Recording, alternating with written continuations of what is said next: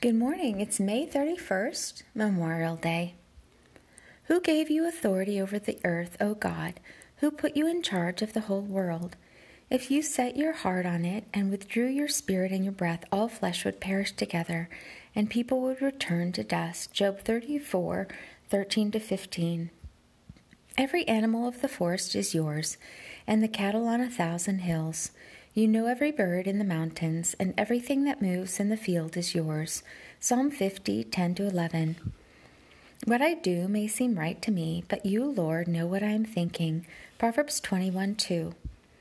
May I be holy to you, for you, the Lord, are holy, and you have set me apart to be your own. Leviticus 20, 26. May I learn to fear you all the days I live on the earth and teach your words to my children. Deuteronomy 4:10. May I be careful not to forget you, O Lord my God, by failing to observe your commandments, your ordinances, and your statutes. Deuteronomy 8:11. I have sought you with my whole heart. Do not let me stray from your commands. Psalm 119:10.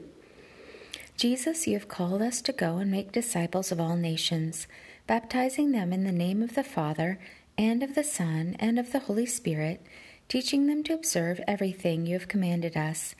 And surely you are with us always, even to the end of the age. Matthew 28 19 to 20.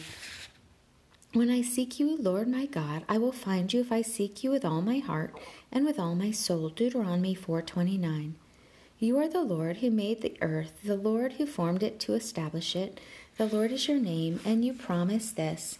Call to me, and I will answer you and tell you great and unsearchable things you do not know. Jeremiah 33 2 3. Your hand, O God, is favorable to everyone who looks to you, but your power and your anger are against all who forsake you. Ezra 8 22. You are my God, and I will give thanks to you. You are my God, and I will exalt you. I will give thanks to you, Lord, for you are good. Your loyal love endures forever. Psalm 118, 28 to 29. As for me, I will always have hope, and I will praise you more and more. My mouth will tell of your righteousness and of your salvation all day long, though I know not its measure. I will come and tell of your mighty acts. I will proclaim your righteousness, yours alone. Since my youth, O God, you have taught me, and to this day I declare your wondrous deeds. Psalm 71, 14 to 17.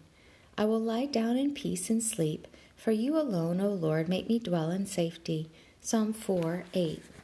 Walk with the King today and be a blessing.